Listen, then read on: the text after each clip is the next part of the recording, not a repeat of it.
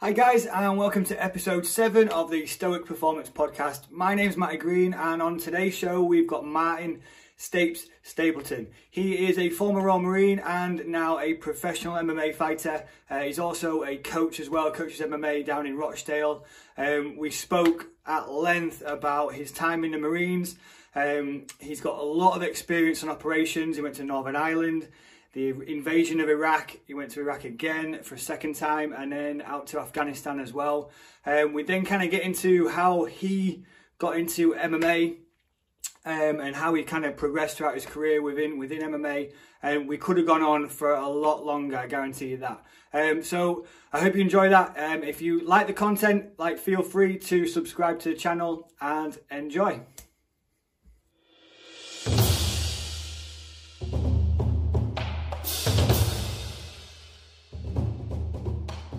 Mate, first of all, like, thank you for, for coming on. Thank you for giving me giving me some time. Um, Mate, yeah. I, I wanted to get you on because I think um, you've led a very interesting life. Um, from what I've seen, you know, you've been in the Corps, but you've also gone on to become, you know, an elite level M M A fighter. Um, you've won won championships, world championships, and now you're kind of transitioning, still fighting, but starting to transition into into coaching as well, which obviously I see quite a lot of on uh, on social media. Um, we have a mutual friend in Michael Wheatman, and I know he's been yeah, yeah. recently as well. So um, I want to get into all that kind of later on, but first up, kind of go back to the beginning of when and, and why you wanted to join the Corps, if you will. Um, so... Joining joining the Corps for me, mate. By the way, thank you for that for that intro there, mate. A bit knocking my socks off there, but uh, off, yeah. jo joining the Corps for me, it it was uh, it was kind of I wasn't one of them guys that were like always wanted to join the Corps. As, as a, you know, you meet blokes in the Corps that like always wanted to join from the, from the minute they were ten years old or whatever. Yeah, it was never like that for me. It was more the fact that all throughout school I had absolutely no interest whatsoever in, in schoolwork. And then, you know, as you get like year ten, year eleven, you get towards your G C S Es and stuff, that they, they're like trying to motivate you, telling you about all these jobs you'll be able to get if you do this subject and that subject, and you'll be able to do this job and that job. And I was looking at all them jobs and thinking, that sounds like hell to me. There's, you know, mm-hmm. even at that young of an age, sitting in an office or doing a nine to five, it just sounded like hell. I just thought, there's no way I'm spending the rest of my life doing that shit. Um, so I never really paid any interest in, in school. I didn't really, I didn't do one piece of homework the whole time I was at school. Not one. I didn't even take a school bag most days. I, I, I just turned up to class. Uh, I always felt that I wanted to do something different with my life, you know, just something, not nothing special, just something different, something where I had a bit more control over what I do and, and a bit more adventure in it. Uh, yeah. And people, you know, people think joining the military, you don't have control over what you do, as in they think it's all, you're getting orders barked at you and stuff. But I just had a totally different opinion of it. I just thought that it was a place where you've got a lot of control over your life in the fact that you get to volunteer to go on adventures all the time uh, with your mates. So it, that, that's what endeared me to it. And then uh, one of my best friends, Matty Williams, he, like, as we were leaving school, I, I was starting to get keen on maybe joining the army or something. And Matty was like, nah, you can't join the army. Look at these guys. And he showed me some, like, recruiting videos of the Royal Marines. And he was like, this is the army on steroids. And I was like, yeah, I'm joining that shit. So uh, that, that, that, that's what it was, you know, yeah. So were you straight out, straight out of school? Uh, about nine, about a year later. Yeah. Yeah, about seventeen, yeah. Yeah, same for me. I, I had the same kind of, like, I never did any cadets, never did any anything like that. Um, it wasn't until my cousin, my cousin was like, he's pretty much my brother. Do you know what I mean? We're that, that close, and he's a year above me, so he he was he was kind of coming towards the end of his school and finding out about stuff like this before I even knew what what it was. Um, and he said, yeah, I'm going to join the Marines, and I was like, right, well, I will too then, and then that was it. Um, we went down, did our P R M C together. Um, both past that, and then funny thing, he ended up getting, we had to carry his mum's uh, outdoor garden swings, you know, these kind of big wooden swings. They'd moved house, yeah. know, they'd moved house and we had to carry it. Like, it was only about, probably about a mile, but he ended up getting a double hernia from it. And it, he never joined the corps after it. Never no joined. Way. He got a double hernia. So, like, we both, had our, we both had our start date for the same day, uh, two thousand two, and um, I ended up going down alone. And he never, he never kind of made it. He never, never joined it's, up. It's pretty crazy. You should say that. Uh, you don't know a guy called Wayne Schaller, do you? You never met he, Wayne Schaller. Wayne Schaller, who's a he's a driver. He's in the drivers branch. He's sat major now. No, well, me and him were like best friends growing up. We lived about five hundred meters from each other's houses. We were together all the time. We got our birthday on the same day. Birthday's the same day, for God's sake. Right. We applied at the same time. We end up on the same P R M C together, past that. End up in the same recruit troop, seven nine seven troop, both passed out together. And then both went to forty Commando together as our first draft. So it was it was, it was very cool for me to have like a, a, a such a close friend with me on the course as well, is because, you know, we, we were from quite a rough and ready background from Rochdale, you know, mm. and w when you get down there, especially as a young lad, you you kind of, it's a little bit of an ego thing, you know, when you get down to Royal Marines basic training, there's sixty other young lads your kind of age from different towns, different backgrounds, and everyone's trying to prove that they're the, they're the bollocks or whatever, and uh, yeah, it was just good to have a friend with me who was from the same background as me. We kind of bounced off each other a little bit and give each other confidence. So, you know, it's good. That's class. I mean, I was worried because I, I didn't have that. Um, I, I was, I was meant to have that. Like, he was like, you know, someone I looked up to, um, almost like a, a bigger brother for me. And then that kind of got taken away, and I was like, shit, what's what's this going to be like? Um, I did have hair back then, and then they shaved it off when I got down. Funny old thing. Um, and I was just like, what the fuck's going on? Um, but the lad who was in my bed space next to me, he ended up becoming my Bezzy Oppo, and like kind of still is to this day. Um, yeah, it goes like that sometimes, right? Yeah, mental, absolutely crazy. So obviously you passed out of training. I was in training when the invasion happened. I remember walking down into the galley, and it was on the, on the T V, on the news screens, on the T V in the galley. Mm. Um, so you what, as, as in as in is is that what you mean when we actually went into Iraq? Yes, yeah, yeah, yeah. yeah. So the the training team, they were threaders because they wanted oh, to. Mate. Yeah. Um, but obviously, so you were a part of that invasion. Were you with four two? Yeah, I was in M Company at the time. Yeah. Right. So as a young Marine, yeah. how how was that? Fucking exciting, man. It was just yeah. the adventure of a lifetime, weren't it? I mean, I just I just joined up, and you when you you know what it's like when you're joining up, you read all the glossy magazines and you see all the like the promotional videos they send you, and it's all war fighting stuff, and yeah, that's what you join up for, right? You know, you you you're hyped for that sort of stuff. That's exactly why you join up.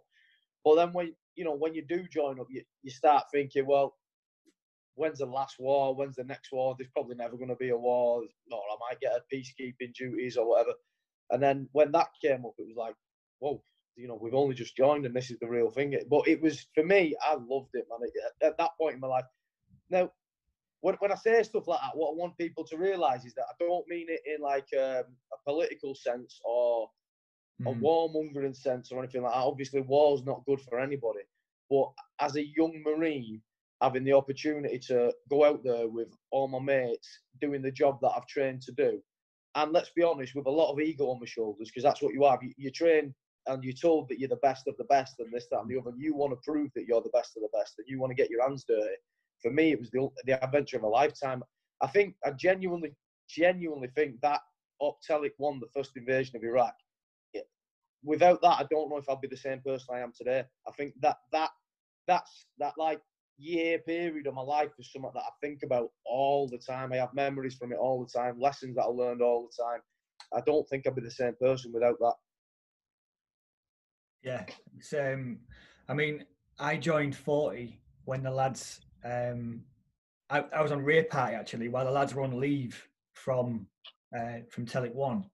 Right. Um, so then I joined Delta Company when they all came back, and obviously these, like, I was still seventeen at the time, and these lads had yeah. come back from war, and I was just like, tell you, yeah. the very the very first night they rocked up, they came back uh, from leave. I was in, I was remember I was in my four-man pit, four-man in, in the four-man grot. I was in my pit, and I could hear them all coming in, you know, and like shouting, and just they're all absolutely tanked up. Bullshit. I was like, what's going on here? And this South African, this South African lad came into the grot naked, fully naked. Obviously. And I'm like, I'm in the corner and I'm like looking at him, and he's got these two mugs. So he's got like two of these mugs, and he looks at me and he just lets out this scream like, ah, and then smashes both cups on his head, and then he walks out the grot. And I was like, what have I just joined? What what is going on? Quality. But um, that but that, was... that's the, that's the culture. That's the, and it should be the culture. You know that. Yeah. For an elite fighting force like the Royal Marines, it shouldn't be P C, and it shouldn't be. It shouldn't be for everybody. It should be a, a, a group of elite men that that act like alpha males that are. Still, you know, they're still humble, and they've got humility and all them, them the commando spirit and embodying all them things about trying to help people. But at the same time, you, you're being asked to do tasks that are way outside of the normal boundaries of life. So you, you, you should be a person that's able to live outside them boundaries of life. Do you get what I mean? It's um, been able to, to flick that switch from one to the other. Yeah, yeah. Seamlessly as well. Seamlessly, yeah, yeah. Um, so that was the start. I, think, I, do, I do think they've got better at that nowadays with like um, decompression training they do with, with lads and stuff. You know, asking lads to come back from a war zone and, and like like you say, when it was Iraq, Telic one, Telic four, you were on Telic four as well.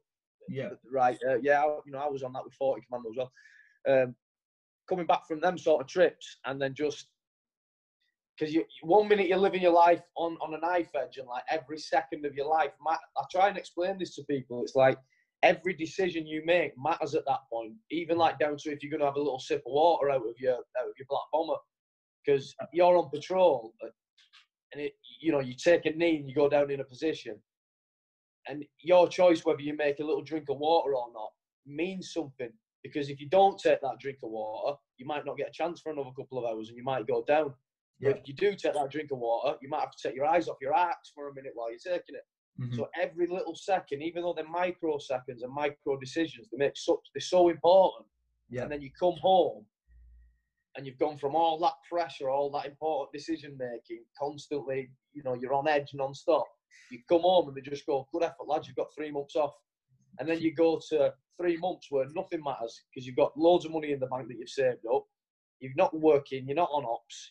You're just on leave, and your decisions making, or the decisions that you make daily, they just don't have the same kind of ramifications. And, and I think it's hard for people to, to transition from that war zone to, to back to normal, you know, normal day-to-day living in the U K. Uh, but I do think they've got a lot better than, better at that now with the decompression stuff they do from Afghanistan and, and, and stuff like that. We've learned that. I think the British military from like two thousand three to two thousand fifteen, it, it improved so much on, on, on everything from tactics, techniques and procedures, from equipment all the way up to stuff like decompression. Yeah, definitely, because the equipment thing was a massive issue, wasn't it? Like, it made national news constantly. Telic One, there's there's a video. It's on my Instagram of me on, on the top of um, someone firing a firing a fifty cal, and I've actually got a box of the ammo in my garage now. Not not the ammo, by the way. So don't I don't want the police coming knocking. It's, it's the ammo box, right? It's the box, not the ammo. Yeah. But in the fifty cal pamphlet, it actually said word for word, you cannot use Belgian ammunition with this with this machine gun. It doesn't work. It's it's not high enough grade quality and all that. Guess what ammo they gave us in Iraq? Belgian ammunition, mate. And we're like, ah, this is some sort of joke. But I think the problem was with the equipment is you, you've got to think about it. Before Telic One, it was the Falklands was the last time we had a real sustained campaign of war. Yeah. And even that was a short campaign. It was very, very intense, but it was very short compared to... So the equipment failings and stuff that we had back in them days didn't didn't really show through until Telic, Telic One again in Iraq. And I think that that's when the military, like, headsheads got a grip of it and were like, we need to sort the lads out because they're, stra- they're dangling. You know? Yeah. I, I think they've got to a point where they realise that we need to constantly adapt and evolve. Mm. Like we're asking the lads to do on the ground, we need to do that and make sure they're prepped and ready. And uh, yeah, well, resource. You need resource to do, you know, to, to carry out tasks. It's not just about personnel and skills. It's also about resource. How did you find the uh, the difference in tours between Telic One and Telic Four? Obviously, the two were completely different in scope of, you know, operation, but um, you were, you know, a lot wiser. You know, even though one year older, maybe what eighteen months, if that. You'd you through Telic One, you'd gone through yeah. invasion. You've you know gone from a young lad, probably still a teenager, maybe early twenties, seeing so much stuff through, through Telic One, and now you're kind of like, you know, almost a little bit of a sweat, almost, for, for the lads. Yeah, well, was... well be- before Telic One, I actually did Northern Ireland with uh, four two. Right. I did the, the tour across Maglen. So it was pretty cool because I went from a like, peacekeeping tour in Northern Ireland then, then to the first invasion of any country that the British military have done in decades, yeah. and then to the peacekeeping tour afterwards. So I, I did feel, like you said, I did feel like a, I had a bit of experience under my belt, and, and there was obviously young Marines coming through that were in our troop and our section and stuff, and I felt like I had something that I could, you know, a bit of value that I could add to them, and a little, a little tiny bit of leadership skills or a bit of leadership knowledge, should I say. Uh, mm. The difference between them two tours, particularly, it, well, Telic One was unknown. There was no nobody knew what was going to happen. Like, for instance, when we flew out there, we still didn't know what was going to happen. We flew out to Kuwait, and nobody had a clue if, if was there going to be a war, was there not? Was this just a show of force? Was it not? And we got there, and there was nothing there in the desert. We were just dropped in the desert, and it was like, right, lads, build some tents. And we're like, out of what? And then they were like, oh, God knows what. Yeah, so that they started having stuff airdropped into us, like boards and stuff. And we started putting tents up, and then it was like, who's feeding us? And there was no food. So for like three weeks, we were on not not a full M R E, not one full M R E, just one M R E meal between two for your dinner and a boiled egg each for, like, for your breakfast. And that was all you were getting, and that was for like three weeks. Lads were, when I say starving, the lads were actually starving. Unreal. You're talking maybe six hundred calories a day yeah. in the middle of a desert when and you're probably burning three thousand. Um, and then it started to build up, obviously. They started to issue us desert kit, and we were like, oh shit, we're actually going in now. And then they started issuing ammo, and then they started building firing ranges at the at the camp in Kuwait while we were waiting. And this happened over like maybe a six week period. It went from middle of the desert with nothing, not even any food, so six weeks later we've got ranges up, we're doing section attacks, we're doing actual, you know, um, walk-through, talk-throughs of what we're going to do, and tap loads of tactical training. And then obviously the invasion was, was insane, because like the night before we were all laid out in our sticks ready to fly in, and still nobody knew what was going to happen. Was it going to be massive? Was it going to be a big kickoff? Was, was it going to be uh, resistance on the way in? There was no, no one knew anything. But that, obviously when When we came back from that and went to Telic four, I think they had much more of a grip of things, what, what was going on. It was considered more of a peacekeeping op, although there was still quite a lot of um, danger. There was a lot of danger out there in that time, wasn't there? You know, um, especially in places like Alamara and um, places like that. Uh, I think the other thing that was a big difference between the two tours was the living standards, as in, like, on, on Telic one, it was literally rations, rations, rations, sleeping in a shell scrape under your poncho, um, and you're either on Century or you're on Ops, you know. But at least on Telic four, we got to stay at Basra Palace, or was it Shiba Log? Yeah, I think I said Shiba Log base for a bit, stayed at Basra Palace for a bit. You actually had some form of accommodation. It wasn't comfortable by any means, but you had some form of accommodation. When you weren't on Ops, you had some form of like a galley to go and have a proper, a normal meal in. Um, You had satellite phones so you could ring home and stuff. So it was a, it was a big difference in like the living standards, and it, it did give you a tiny bit of normality as, as far as living with six hundred Marines can be normal. You know? Yeah. No, definitely. Um, that's all for me was my, my first one, and um, managed to get, you know, going back to what you say, not glorifying it, but doing my job of getting some rounds down um, yeah. in Baghdad.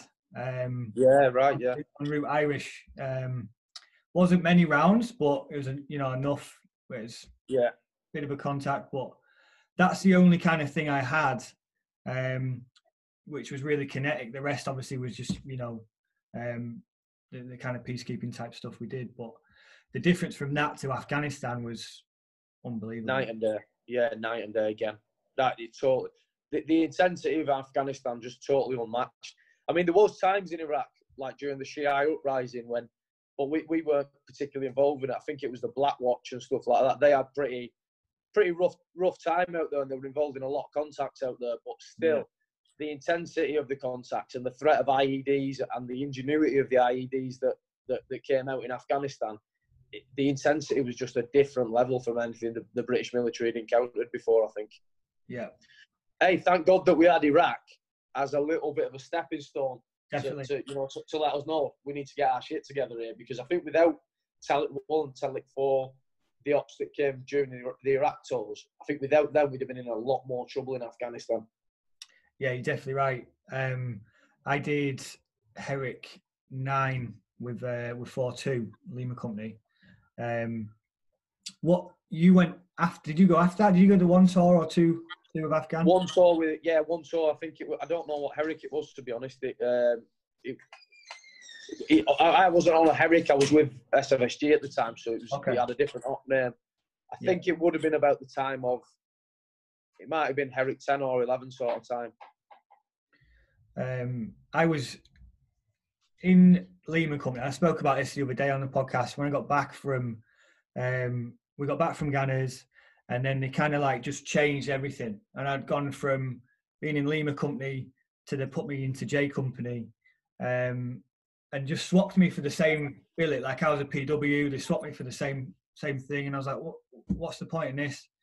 Um, and then we started gearing up for, might have been Herrick twelve or fourteen. I can't remember which one it was. The next we started gearing up for.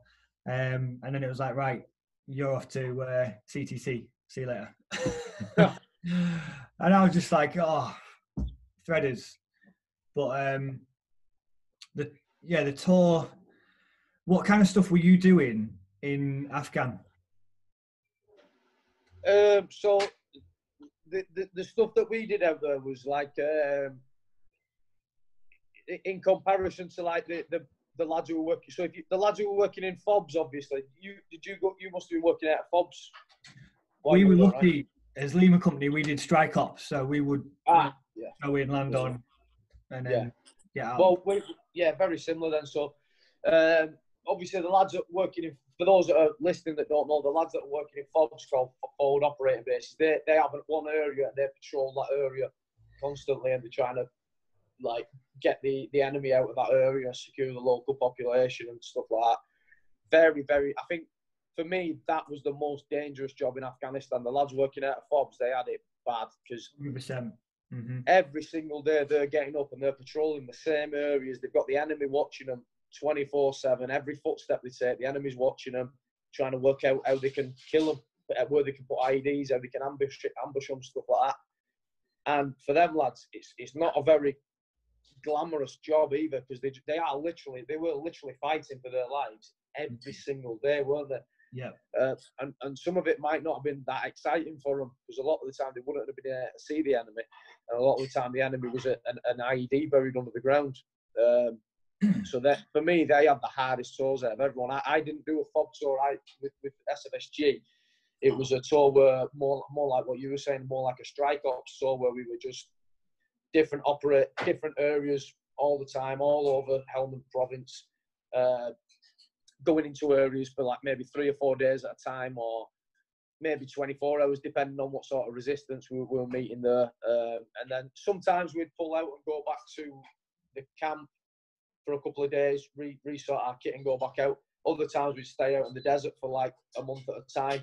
And it was brilliant because we'd be staying out in the middle of the desert, then we'd go on to do a strike op for a couple of days, then we'd come back out and we'd, we'd set up an L U P in the desert for a few more days, then we'd go back out. And it felt like a proper, it felt like what a proper commando war should be, you know, for Royal Marine Commandos. That's what it should be. You know, go out there, do your bit, go back, hide in the desert, sneaky beaker, no one can see you, go back out, do another op, sneaky beaker. And again, because of the unit I was in, the, the, the, the equipment we had and the assets we had, I, I before I joined that unit and I, and I was like exposed to them assets and that sort of equipment, I'd never seen them sort of assets. I didn't know the British military were using the sort of assets we were allowed to use, and I didn't realise that sort of equip, that level of equipment was so readily available. And it was a big eye-opener for me, and it was a very, very good experience. I felt very fortunate to be on that tour. Yeah, I agree. My, my tour sounds pretty much exactly the same. Um, that's exactly what we were doing. Like you say, going out, coming back in again. Um, and that's what I felt was the, definitely the pinnacle of my career. Um, I, did, yeah. I, did, I did ten years, um, and that was definitely the pinnacle. Um, but coming back, and I spoke to someone the other day about uh, transitioning from being, you know, doing soldier, being a soldier, being that complete, you know, doing those tasks, to then having to come back and then play at soldiers. Um, yeah. For me, I really struggled with it. I, I just yeah. couldn't adapt. Well, so so for me, I, I felt like, and you you might know what I'm saying is, like, I felt like I'd done that with Iraq and not. So I went. When I first joined, I had Northern Ireland, then I had Iraq, then I had Iraq again, then I had Norway. And even in Norway, you're actually out doing, even though you're not, it's not an operation, you're out in the Arctic, you're doing Arctic warfare. If, if you don't put square your shit away, you'll probably freeze to death at night, you know what I mean? Mm. So even, even in them situations, I felt like I was actually soldiering for about the first four years of my career, five years. I felt like I was non-stop, you know, soldiering. And then obviously when... when that kind of came to a, a close and I went back to forty, or forty Commando, started going on normal exercises on Dartmoor, and like you say, you start feeling like you're playing soldier again. I was like, fucking hell, listen, for me. It, not because it was bad, it was just because when you're comparing it to what you've already done. And then when I went to Afghanistan, and it was just a whole other level of intensity and level of professionalism and stuff.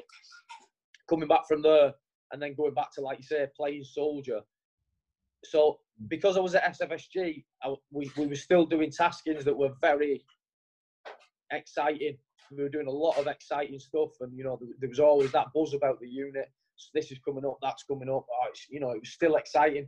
Mm. But but still, it did feel like you were playing soldiers a bit, and Afghanistan was closing down and stuff. And that, for me, that was the time where I thought, like, right, I've done everything I, I joined to do. I've done, in fact, I've done more than I joined to do. I've got every experience that I had, that I wanted. And that was when it was time to um, close the curtains. That was so. At what point? Because you you were your P T I, weren't you? Yeah, yeah. So at what point did you go and do your P T I course? I think actually I've seen pictures. Were you on with, with Greg Andrews? With Greg? Yeah, yeah. Me, Greg, and Lordy. Yeah. Yeah. So I was in Delta Company with Greg when he first joined. Cracking bloke. What a bloke. Yeah. Um. So where does it all tie in where, with M M A? Kind of getting on. Going through, what point did you kind of pick M M A up and, and start? Because you turned pro in like what, two thousand seven was it or something? Seven, yeah, two thousand seven, yeah. So at what point did you kind of like?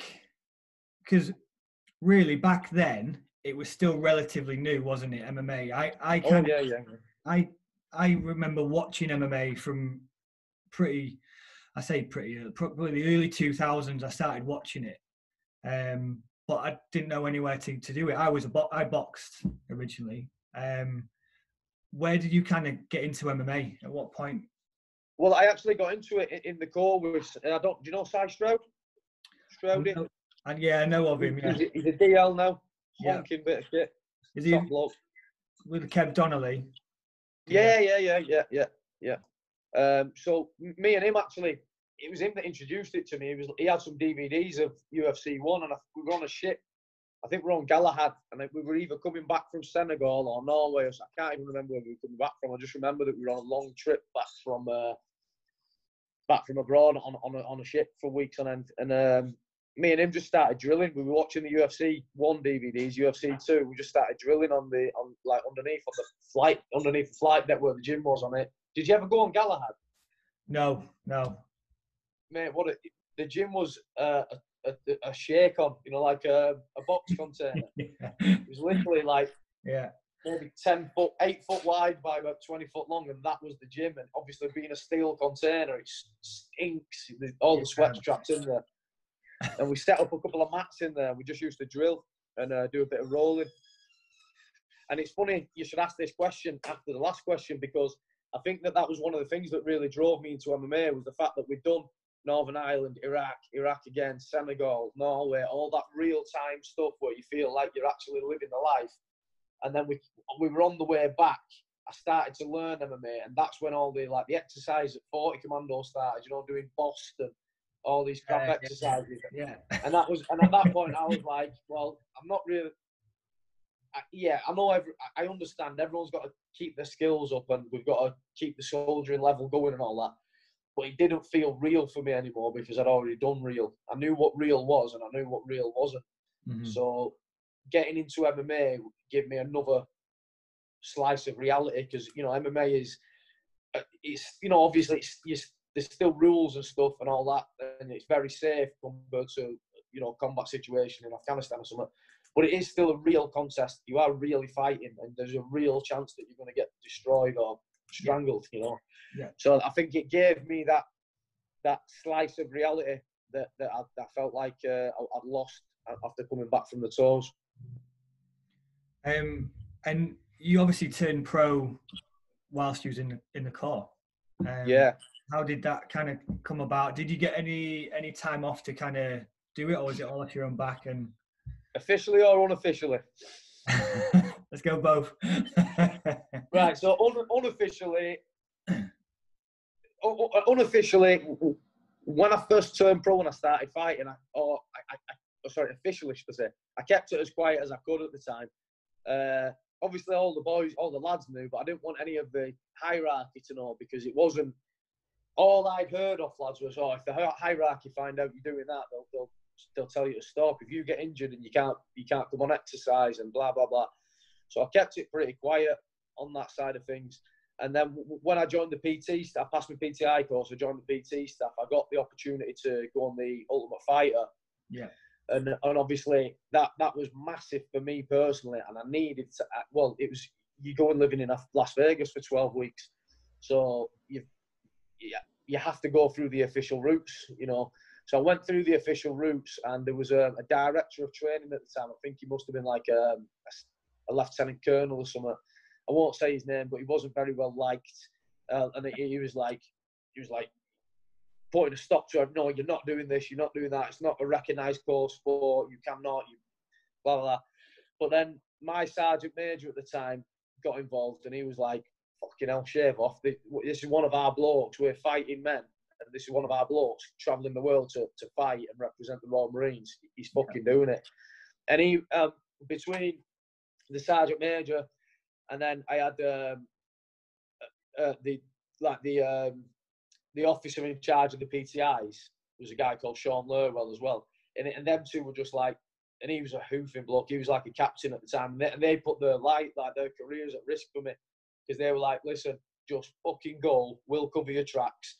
And while you're there, we'll fight your case. But once you're gone, you're gone. And so what if they find out? We'll get a bollocking when you get back. So yeah. what? So I, I just went. And then luckily for me was that them two fought my case so well that, um, oh God, I can't remember his name now. Um, oh, one of the other colonels got involved. Huge bloke. Um, oh, I can't remember if his name's not come. I, I actually met him recently at a pass-out parade um, about a year ago. Hoofing bloke. Sorry, sir, if I can't find you, I can't recall your name. But um, he, he got involved then, and he, he was like, this lad. He, he had the same thing. He's like, this lad's going fighting, and he's a Marine. That's what we do. Let's let him do it. And then I had the top cover then, so it was it was good then, you know. That's awesome. Um, wait, you say you touched on saying obviously M M A is not a recognised core sport. Do you think yeah. it could ever be?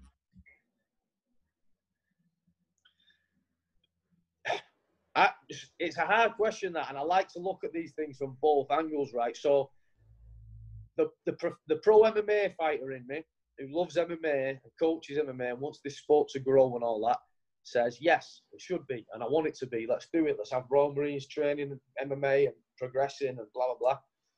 The bootneck in me says, no, I like the way that I did it, and I like the way that, because I, I found that the way I did it, I had to adapt and be a bit, you know, be a bit ingenuity about it, a bit of a, you know, a bit of sneaky beaky about it and all that, because, and I still believe this, when you're a Royal Marine, you should be a Royal Marine first and foremost.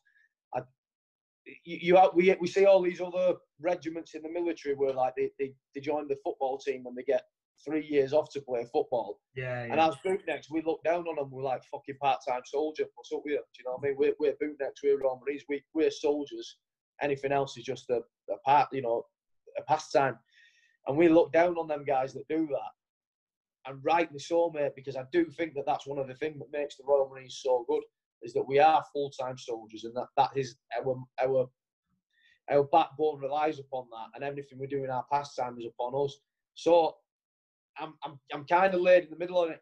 I think what they've done with the Royal Marines B J J is, is absolutely phenomenal, because B J J is something that lads can be training every single... M M A and B J J are two different things, you know. To be a pro M M A fighter or even an amateur M M A fighter these days, you've got to be committed like it's a full-time job.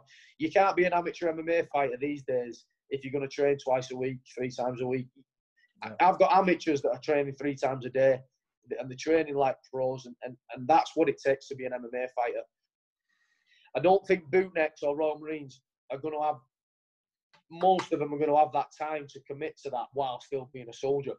But B J J is a different thing. For one, you're not going to get injured the same as you would in M M A. M M A takes on, training M M A properly takes a hell of a lot out of your body, all the bangs and the knocks you get. B J J, while it still does take a lot out of your body, and it's still, obviously, the physical fitness of it and the physical conditioning you get out of it is second to none. You don't pick up the same knocks and injuries that you do in M M A. So I think that that is a more kind of specific thing for, for, for the military or for Royal Marines rather than M M A. Also, I think that uh, B J J, so M M A is a sport at the end of the day, and when you're training M M A, like it or lump it, you, you have to train in a way that takes the rules into consideration, so strategically and tactically, and you know what the rules are, and, you, and, and you have to play to the rules in certain aspects. In B J J, you've got kind of two degrees. You've got the guys who focus on sport B J J and they like to play funny guards and all that, and that's cool, that's good. But you've also got B J J that can be taught specifically for fighting, for M M A or for combat, and that's what I, that's the B J J that I love. That's what I believe is the truest form of B J J, and that translates to what lads do in the court and what lads need on operations more than anything, in my opinion. Yeah. So for, for for me, I think the best thing that the Royal Marines have done in the last few years is put so much effort and energy into getting the Royal Marines B J J up there. You've got lads training B J J at dinner time. That's excellent physical conditioning, excellent mental conditioning, a great challenge for them while they're learning a skill that is practical for their job and they're not getting injured. I don't think you can quite make the same argument for M M A in in um, in in the military life, if you get what I mean. Yeah. And yeah. as hard as that is for me to say that as an as a pro M M A fighter and as a coach, the bootneck in me has to has to be honest and say that I think B J J should be a core sport. It is now, and it should be pushed the way it is. And I think every bootneck should be doing B J J. M M A, like I said earlier about the Royal Marines, is not for everybody, nor should it be. Um, and I think it's a double-edged sword within the within military lads. Sorry that I banged on a little bit there, didn't I? But no, no, you didn't. It's it's um it's a great answer, mate. It's it's it's hard to answer as well, obviously. Yeah. It's the idea of it. I think it'd be pretty cool, but the practicality yes. is of it, like you say, soldiers first, that type of thing, and to to be able to train to the level you need to be at to make sure you're ready yeah. in all aspects. And, and then also, also is the fact that the time in, in, in M M A when lads usually pick up the most injuries is when they're beginners. Because when you put the M M A gloves on, your gum shield and your shin pads on, you look, and you're in a cage and you're sparring and it's full on. Until people learn, like learning how to spar is an art in itself, as in learning how to spar and not injure your training partners and just put enough, enough in that it's making the intensity realistic, but not putting too much in that you're going to injure yourself and injure your partner. That can take a long time to learn. And if lads in the core are, are starting out as a beginner, it might take them three or four years to learn how to spar properly and, and, and all that. And that's the time that they're going to probably pick up most of their injuries, unless they're training at a really good gym. Um, but that's the time when they're going to pick up most of their injuries. And that's also the time that they need to be most injury-free for what they're doing in the core. So it's a, it's a very hard tightrope to kind of balance along. Um, yeah. I was, um, I was first introduced to B J J when I went out to America in two thousand seven, I think it was. Like, proper hands-on. Like, I knew what the U F C was and all that by then. But it was like, we went for an exchange. I was up at F- FPG at the time. And we did an exchange with, like, the American version of what we were doing. Um, oh, yeah. They were all civilians. They were all ex-military. Um, but they showed us for a full, I think it was like three or four full days of B J J. And I was like, this is amazing. Like, yeah. I, I couldn't get over how good it was. And then when I come back, I couldn't find anywhere to go. I couldn't find anywhere to, to, to go, but to also do it consistently, because I kept bouncing about the units and, you know, I'd never get a chance to settle. Um, yeah. I feel when I got to, when I was at Limston, I went down to the Lion's Den with Kev. Oh, yeah, yeah, yeah.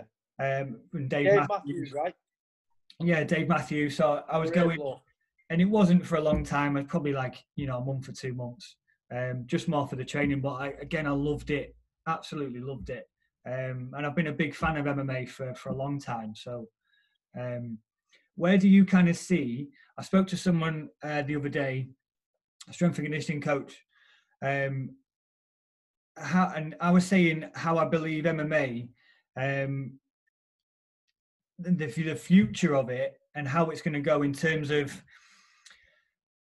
You're seeing much more now, obviously what we're watching in the U F C, Bellator, you're seeing many more guys who are complete all-rounders and they've got like a complete balance of, of or they're starting to get a balance of wrestling, of grappling, of of striking. And it's not, you're not so much a generalist, generalist now, you're not so much like a, oh, he's just a striker and he can do a little bit of B J J. Where do you think M M A is going? Um, in terms of like training, but also how you kind of put it all together? So let, let's go back a bit, right? So when U F C came back, came out originally, or M M A came out, should I say? Well, it was the U F C when it first came out, but you know, now it's evolved into M M A. Um, it was a sport where it was one martial art pitted against another. So it was judo against kickboxing. It was boxing against jiu-jitsu, wrestling against taekwondo, whatever.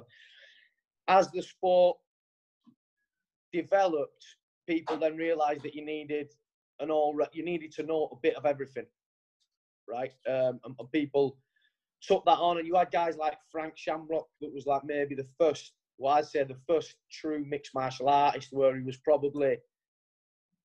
a decent, maybe not world class in everything, but he was, he was, he was exceptionally good at everything. Or he was, you know, he, had, he was very good at everything. He could grapple really, he could grapple with anyone in the world. He could strike with most people in the world. He could wrestle with most people in the world. Um, and then I think as time's gone on, people have took that and they've realised that, like even in them days, people were like, and it goes back to what I was saying about B J J, is people were like, I need to learn B J J to be good at M M A. And yeah, that's true. You need to learn B J J, but you don't need to learn sport B J J and, and playing these different things that you need to learn true fight B J J, you know, how to fight. And then I think as time has developed, it's got to the point where, like, to be a fighter nowadays, you've got to have a deep understanding of the fundamentals of all aspects. As in, you've got to be, a, you've got to understand the fundamentals of wrestling, jiu-jitsu, uh, Thai boxing, boxing. You've got to know the distances, the ranges. You've got to know the fundamental techniques, and if you want to call them techniques, that is, um, that you need in all them aspects. You then need to know the difference between doing them as an individual art and doing them in M M A when when the strikes evolve. And what I mean, for instance, by that is, again, I'll use jiu-jitsu as, as the example because it's it's my it's my biggest love in, in M M A of martial arts. Jiu-jitsu is my favourite one to train. Is that um, there is a difference, you know, like in in jiu-jitsu, you when you're wearing a gi and you've nothing to consider but but the grappling, you can. You can sit there and you can play guard. You can spend twenty minutes in guard and, you know, just playing with postures and pressures and moving people around. But then what people have realised over the years is when you translate that into M M A, you've still got to have that reality mindset and that, um, what's the word, like, where you're not going to play around and take so much time. You've got to have that intense mindset where there's going to be strikes involved and you're going to be getting elbowed in the face and stuff like that. So people then, they started off as specialists, then they became like generalists, then they realised that even within them general sports, there's still specific aspects that are useful and other aspects that are not. Do you get what I mean? So they went from that to like uh, an evolved version of that. But when you see the world champions and you see the guys that are best in the world, like your Habib or your John Jones, your Conor McGregor's, yeah, your Cejudo and things like that, they're still, yes, they they they're like they've got that general thing where they're good at everything, they're all rounded, and they've got a deep rooted knowledge of everything. But they've all got one thing, one shiny tool in the box that stands out above everyone else. Like Habib, it's the, his ability to take you down, pin you, and punch you.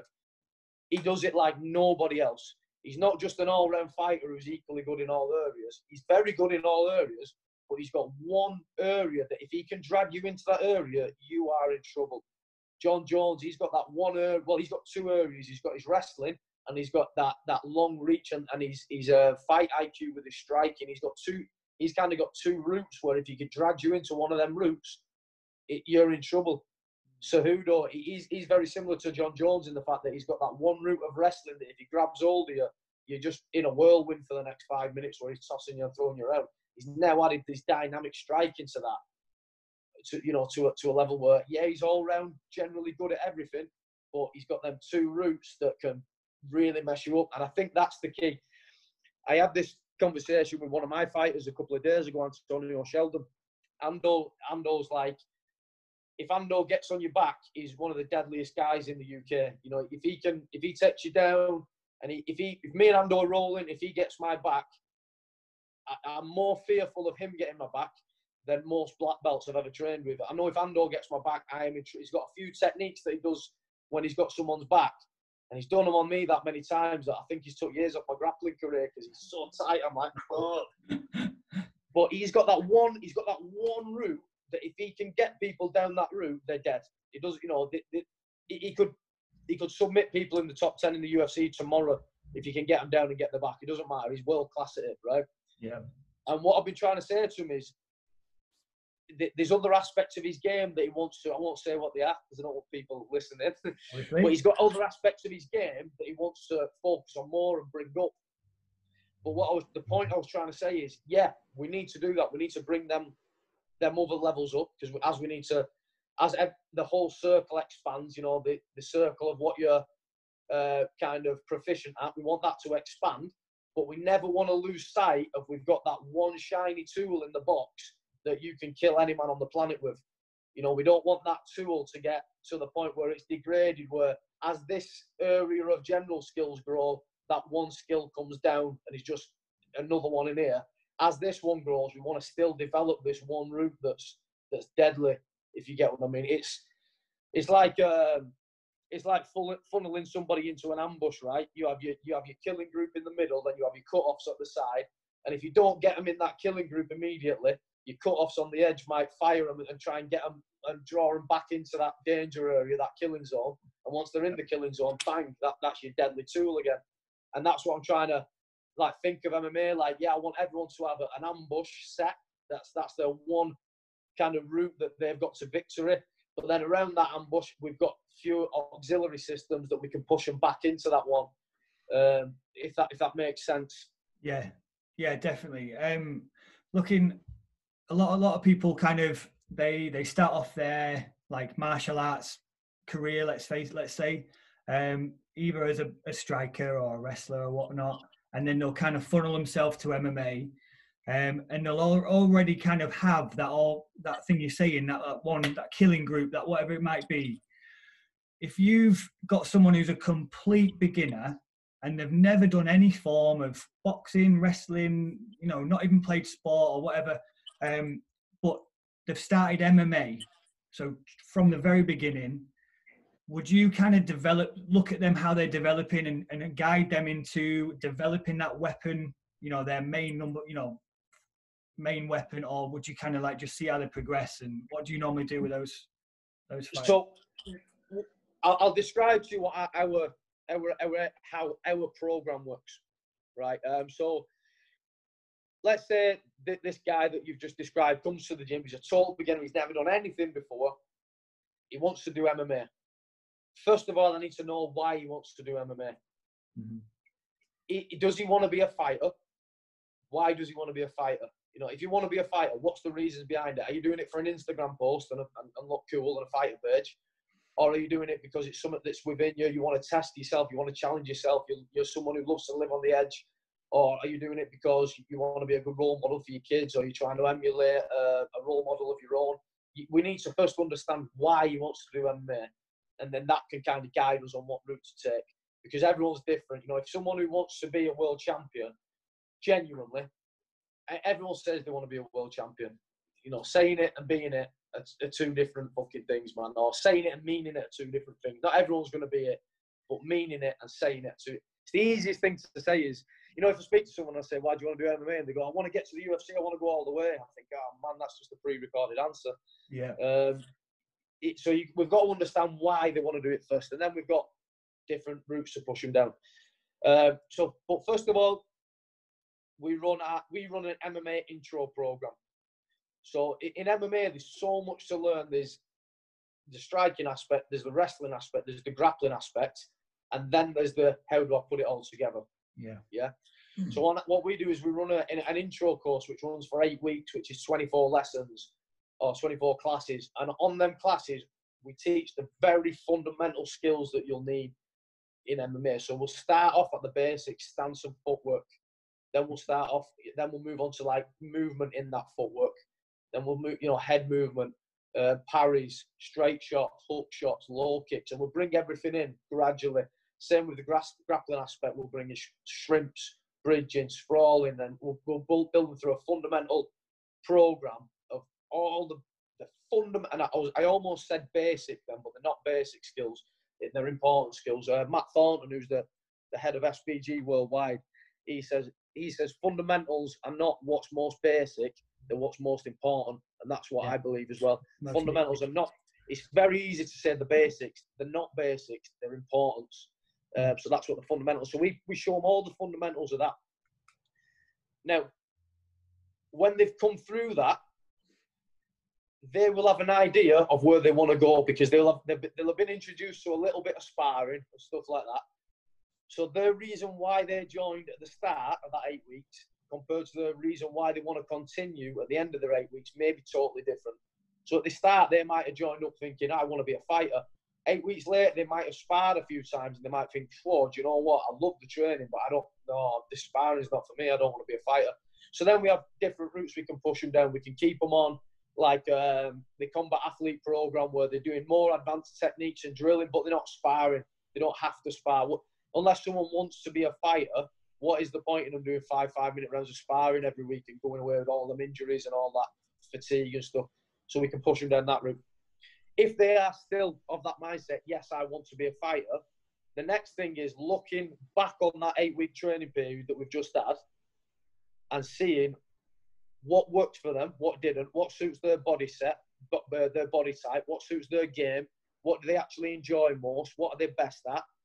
So if, for instance, someone is an absolute killer on the feet and he loves it, I'm not going to turn around to that guy and say, well, you need to work on your ground game more than and just do what, you know, Yeah. You're already a good striker. No, I'm going to say to him, right, I want to see you on Paul Webb's Thai boxing classes two nights a week, and I want to see you on uh, on, on Oggie's boxing classes. I want you to really sharpen that skill that you love. But at the same time, you're going to have to work on your ground game. So I'd like to see you on two B J J classes, and we'll keep keep you on the competition team. And make, do you get what I mean? Yeah. And we can kind of make it specific to that person and walks it around for him. Um, the the best way though, the best way that I that I like to do things for people who are totally beginners and they've done no martial arts before, I like to introduce them through B J J. I think it's the one that's going to have the most bang for the buck. It's going to give them the most functional skills that they can use straight away. So they can do our, our B J J intro course, and straight away they're going to be able to hold their own with ninety percent of the world in a in a street fight altercation, and they're going to be able to hold their own with most people on, on an M M A mat, in the in like most beginners in an M M A mat, in the terms that they know how to grab someone, get hold of them, and control them if they're in, in a bad position. Whereas if they've never if they've never done the B J J intro course, and they're in a point where someone's lighting them up on the feet and they don't know how to get hold of him, control him, take him down, and, and, and get a bit of a rest, that can be a very dangerous position to be in when you when you're in the cage and you've got people, you know, trying to spy. So personally, I like people to do the B J J intro course. I like them to finish that, then progress onto the M M A intro course, because the skills transfer over, and then the intensity level increases slightly because it's M M A and not B J J. And then after that, I like them to develop the program. Do I want to be a comp? Some of them might say, you know what, I tried the M M A intro course, but I really love the B J J. I'm going to stick with B J J. And I'm like, brilliant, excellent. We've got another bit, another B J J guy on our team. He's yeah. going to be another good training partner. He knows a bit about M M A because he's done it a little bit. And uh, yeah, that, that, that that's like the, the the way I like to push people down the routes. There's the, the, there's so many aspects to M M A, isn't there? It's unbelievable. That, yeah. Um, I think that there is no one answer fits all. There is no cookie cutter program. It has to be kind of personalised. Yeah, um, and when I've, I've trained a few um, amateur M M A, obviously S and C coach, um, and I love training M M A fighters. But my, my my next question is kind of like, because there's so many facets to M M A to learn and to I keep know what you're gonna ask, yeah. to keep on yeah. top of. Where does your S and C kind of fall in? And for not so much your newbies, but more like your top level amateurs, your professionals, how are they kind of like dispersing their time? Because there's only so many hours in a day, only so many weeks. Your body's getting absolutely battered. Where did, do you see S and C as, you know, you, you need to do this, and, and kind of what, what's your thoughts on that? Right, so uh, briefly, I'll answer the question you asked me not to about beginners and stuff. So the the ones, when, when you said not beginners, you're talking about athletes. I'll just briefly touch on beginners for a second though. Okay. For me, any beginners that are coming in to do M M A or B J J or whatever they do, the number one priority is that they enjoy what they're doing. That's the number one priority. So if they come in and I'm as a coach telling them, you've got to do this, that, and the other, X, Y, Z, blah, blah, blah. You can't do this. You shouldn't do that, blah, blah, blah. That's going to rob their enjoyment of it, and their experience is going to be not as good. So as a bit, when a beginner comes in, and, and as they do, they've got tons of questions. What should I be doing for strength and conditioning? What should I be doing this? What should I be doing that? Who should I be, should I be doing this or that? As a beginner, my ad- advice is simply just do whatever you enjoy as long as it doesn't get you injured. So if, you, if you're doing B J J twice a week and you're doing CrossFit twice a week, if it's getting you a bit fitter and you're enjoying it, keep doing it. Simple as that. I don't. You don't need to be doing scientifically proven this or that. It doesn't need... You, you don't need to be following the new fad training program that all the cool yeah, P Ts yeah. are doing. Yeah. You don't need to be, you just need to be doing something that's safe, that's getting you fit, doesn't... You know, doesn't need to be athlete fit. It's just getting you a bit fitter than you were yesterday, and you need to be enjoying it. That's it. As a beginner, just do that. Yeah. Enjoy it. Crack on. As a fighter, there's a lot of facets that, that fit into it, like you said, as you know, as, as a professional fighter or as a top end amateur. All I'll say, what I'll say is on the strength and conditioning is, do your research on, on who you're gonna get. So, I, I was a P T I in the Marines, then I went on and did the R I's course, which mm-hmm. for those that don't know, it g gives you quite a high degree of knowledge in physiology and, and, and anything to do with the body, basically. It's, yeah, yeah, it's yeah. like a, the military version of a physio, um, an exercise-based physio. So I, I made the mistake of, for quite a few years, programming for myself, doing my own strength and conditioning. And all that ended up was I was burning myself out week in, week out, because it was always, I want to push myself harder and further and faster and more and blah, blah, blah. So I just burned myself out week in, week out. So what I would say is do your research on who you're going to get to coach you. Mm-hmm. By research, I don't mean ask them what they do. Because if you ask them what they do, they're going to tell you they're the best at what they do. Because what they do, they, they believe in it, and they, and, and they should do. You know, otherwise they'd be a hypocrite. But do your own research. Look into what they do. Look into their mindsets and their, their methods, and see does it does it align with your mindset and your culture and what you know your methods are, or, or what your view on being coached is and stuff like that. Then bear in mind that there's a, there's a difference between fitness and conditioning. Mm-hmm. So, like, fitness is the things we can measure, like your V O two max, your, your, your strength, your power, your this, your that. Your conditioning is how well you can transfer that to your sport, if that makes sense. And yeah. that comes down to a lot of things. The, the, one, the number one thing I'll speak about here is that comes down to you cannot, no matter how fit, how strong or how powerful you are, you will not be able to transfer that to your sport if you're not recovered in time. If you're constantly fried from training and you're, and, you, and you're working with a coach that's just goosing you every day, gassing you till your eyeballs bleed every day, you have got zero chance that that's going to benefit you in your, in your, in your M M A training, because your nervous system's going to be fucked, your, your, your musculoskeletal system's going to be fried, everything's going to be fried, and all that's going to happen is you're going to become a really good CrossFit athlete or a really good strength and conditioning guy, and your M M A skills are going to take a big hit. Yeah. So you need to make sure you've got a coach that understands what it is you're doing in M M A, what the movements, the body, the biomechanics of the stuff that you're doing, the energy systems that you use, the amount of fatigue that, you, that you're accruing during your training sessions, the amount of recovery it takes to recover from that fatigue. You need to get a, a, condi a conditioning coach that understands all of that. Um, I'm, without giving a, a, a, a plug here, but you know, I, I work with Mike Wheatman, and, and for me, he's excellent. He's a B J J blue belt.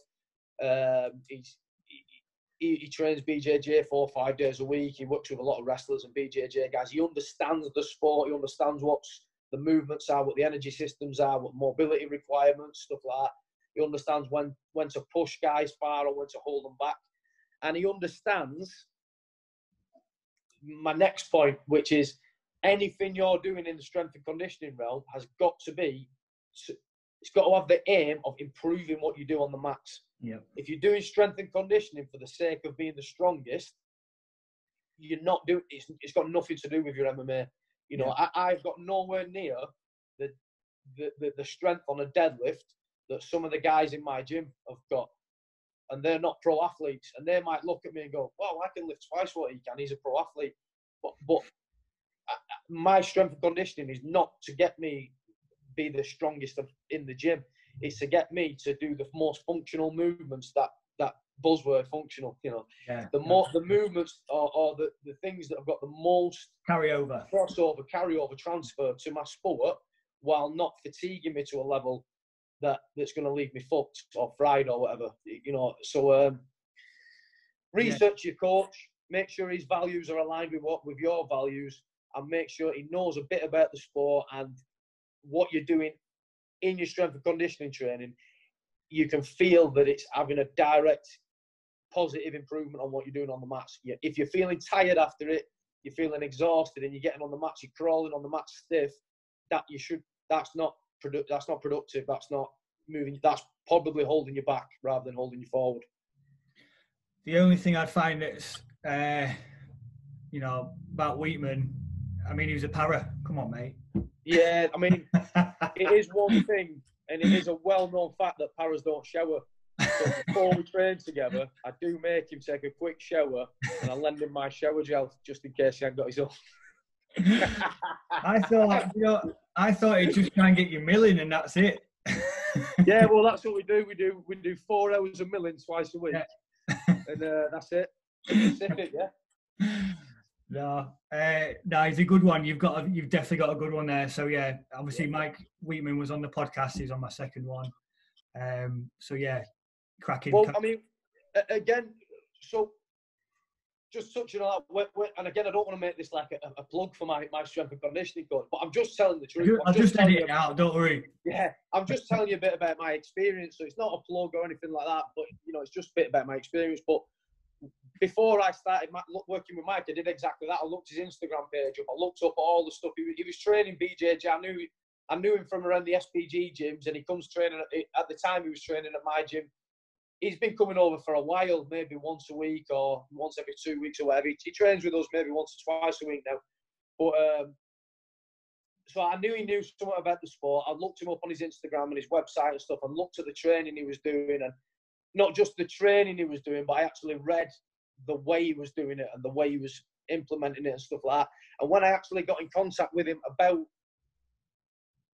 see, I made this mistake before with with, with people is I, I, I've.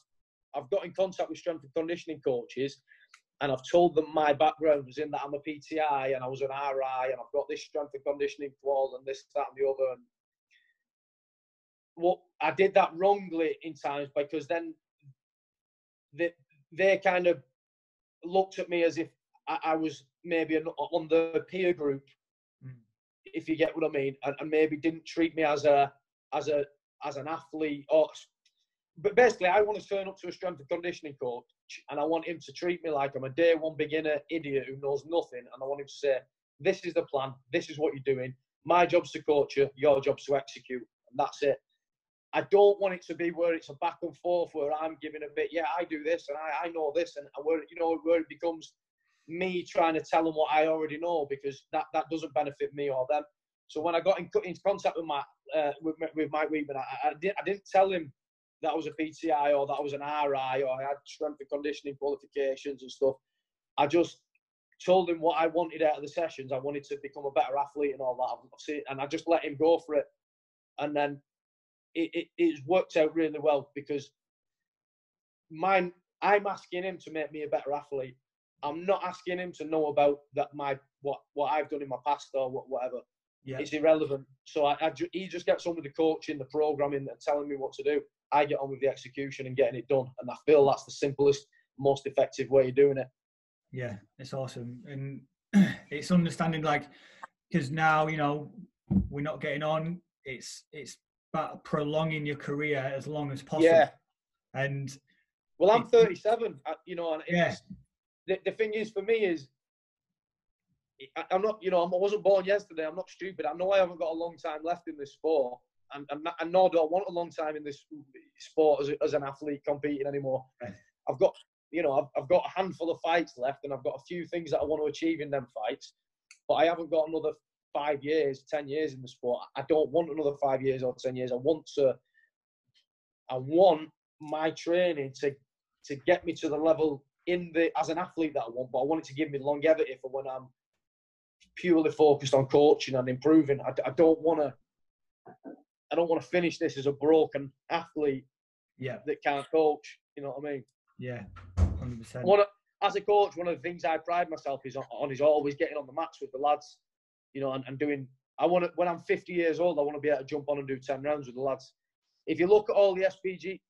If you look at S P G coaches all around the world, that, that ethos is everywhere. There's coaches all over the world in the S P G community, and the late forties, early fifties, even some of them late fifties, and they still get on the mats and do ten rounds with the lads five nights a week mm. because they understand how to train safely, and they, and they're training in a manner that's giving them longevity rather than all intensity. Uh, so that and that's something that I've kind of worked out over the years. It took a long time. Yeah, and and knowing the stuff that Wheats does, part of it is active recovery, isn't it? It's about yeah. prolonging the joints, making sure you're nice and healthy. And that's the bit that as an M M A fighter you don't want to do, because it's not it's the it's the bit that's not very exciting. Hitting pads is exciting, sparring's exciting, grappling's exciting. You know, smashing your time on a wad is exciting. Doing mobility and, and and flexibility is it's not exciting as an M M A fighter. So you need a coach that's gonna make it exciting or make it connect relatable to you, so you understand why you're doing it and you see the benefits, rather than just we're doing flexibility. You know, you need to understand why you're doing it, and yeah, I think that's a skill that a, a coach needs. Yeah, definitely. Um, just to kind of like take us to the end, like your last fight, um, or the fight that never was, the fight that never never turned up. Yeah. Um, obviously, I followed it. I've I've been chatting to Wheats and seeing how you're getting on throughout camp. Um, and then I me- I messaged him that morning. I said good luck to you and to him. Obviously, he's been part of it. And then a couple hours later, I'm checking, and it's like, oh, mate, like, how did you deal with that? It's out of your control completely. Yeah. Uh, well, well. So, again, shameless plug, but I, I work with a, a, a mindset coach called Dave Mullins, who has completely changed my life. He's, he's made me, just working with him, as it's allowed me to learn the lessons from the stuff I've done in the past. So I, I had all this experience in my life that I've done, but I didn't know how to draw them experiences out and, and, and as lessons. Do you get what I mean? So working with uh, working with Dave Mullins has, has really helped me doing that. One of the first things we worked on was controllables and non-controllables, and um, only focusing your energy on the things that you can control and not worrying about the things that you can't, because what's the fucking point? You can't control them. What's, what's the point in wasting energy? So when my opponent pulled out on uh, on the day of the fight, about four hours before the fight, the first thing that's going through my mind is obviously all the training that I've gone through is wasted. I've, you know, I've trained my bollocks off for this, and this guy's pulling out and blah, blah, blah.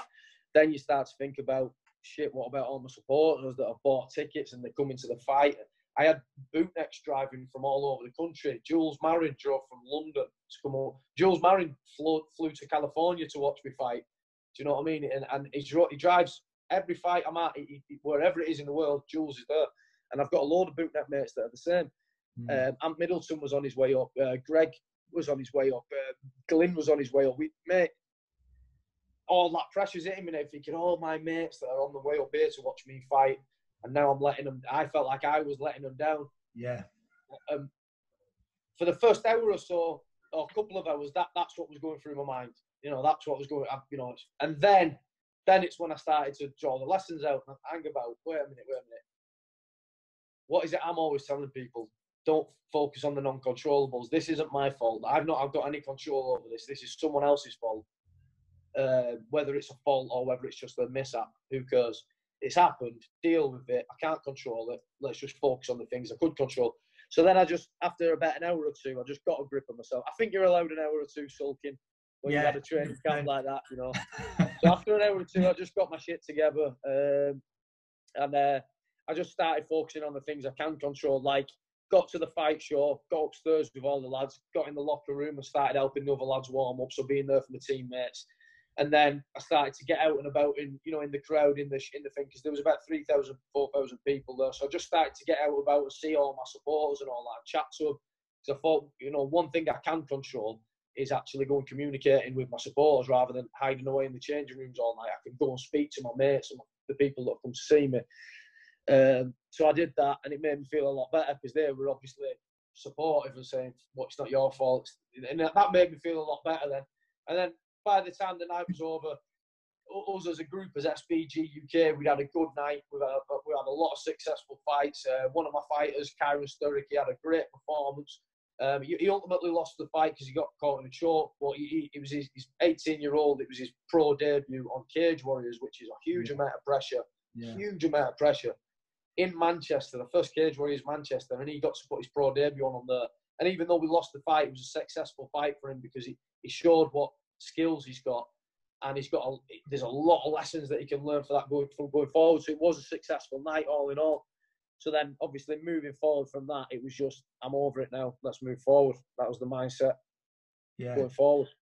Um, one thing I've kind of like started to learn the more I'm getting into like stoicism and, and this type of stuff is, and it, it's similar to what you just said, but when I first heard of it and when I was first listening, I was thinking it's, it's called the art of surrender and getting yeah. good at surrendering. And to a bootneck, to a fighter, you don't surrender.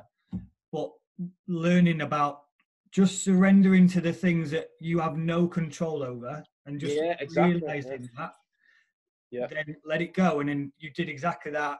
And then what can you control? Okay, bang, I'm going to go out, I'm going to see my mates, blah, blah, blah. So the first kind of experience I had of stoicism was reading a tattoo on my one of my best friends back, Ian Butlin, who's also one of the, he's a legend of U K M M A. If those that don't know him, look him up. Ian M sixteen Butlin. Uh, he's one of the first U K M M A fighters. He's one of the first guys to start a gym. Uh, he now, he does all the broadcasts for like M one Global and stuff like that. He's, he's a legend. Anyway, he's got a tattoo on his back and it says, um, he who has learned how to die has unlearned how to be a slave. Yeah. And um, when I first read that, I seen it on his back, and I was a young lad, and I'm thinking, what the fuck's that all about? He has learned how to die, has unlearned how to be a slave. But see, see, it's that bullshit, you know. I was in the Marines, yeah, and I, it, it just stuck in my mind, and I kept trying to work out what he was on about with it, and I was thinking, what, what is that? You know, every time I see this tattoo, what is that tattoo about? And it took me a while to get onto it, and then it, it, it got, I got onto the fact that it's what you're talking about. It's the surrendering to the things you have no control over, and it, you know, he's just making the point that if you're going to die at some point, accept it, surrender to it, get over it. And then it gives you the freedom to go and know that the rest of your life, you should be out there enjoying. Because yeah. if you're not, you, you know, you, you're living a life. Yeah. Um, and that was my first experience of stoicism. That's, um, no, it's good. The more I get into it, the more I realise, like, how it kind of resonates with, I think, people from our backgrounds and, um especially in the yeah. military, and and just how I wish I found it earlier, really. Yeah, I mean, yeah, yeah. I don't know, but don't worry about it. Just keep learning about the new stuff and yeah, exactly. and cracking on. Um, yeah. Stapes, mate, I just want to wrap it up, mate, and just thank you for your time. Um, it's been absolutely. Mate, thank you for the show. Been a pleasure having you on, mate. And um, just so if anybody doesn't know where to find you, what's your kind of Instagram handle and where can? Uh, so. On Instagram, I'm Stapes underscore fifty cal. Yeah. Or Stapes fifty cal, something like that. You, you'll put Stapes fifty, you'll find it. Uh, and then my, my gym is S B G Rochdale. If you want to look up S B G Rochdale and see what we do at training or anything like that, uh, yeah, look us up. Uh, we've actually got a new website launching in the next week or so. So that's going to be S B G rochdale dot co dot U K. If anyone wants to have a look at that, it's going to be a pretty cool website. Uh, and it's made by one of our team team members, Mav, Blue Belt and J T C. He's actually developing the site for us. Like everything we do at S B G, it's it's always one of the tribe members helping us out do it. And I don't even have to ask. It's just the fact he messaged me and says, bro, do you need help with this? And I'm like, yeah, I do. Thank you. But that's what we're all about. So um, have a look at the website as well, guys. Thank you. Yeah, I'll uh, I'll link them onto the um, description below. But um, I might give you a shout for your website developer because we need a new one for the gym. So, hey, I, I don't want to uh, I don't want to throw his name in that. He's not actually a website developer. He's a tattoo artist. It's just that he's uh, he's just really good at it, really, really artistically, and he's got such an imaginative mind that he's making a cool website for us. Uh, so I don't I don't I don't want to get I don't want to get him in the shit there. But uh, yeah. All right, class. Um, mate, I wish you all the, all the best. Um, obviously, when when we when we start back out of lockdown, and um, the future of your fighters, and obviously yourself, the rest of your career, mate. Good luck with it all, and um, lot, stay, I'll stay in touch. Same goes, man. Thank you very much. Thanks for the call. I've enjoyed it. No worries, mate. Thank you very much. Take See care. Bye bye.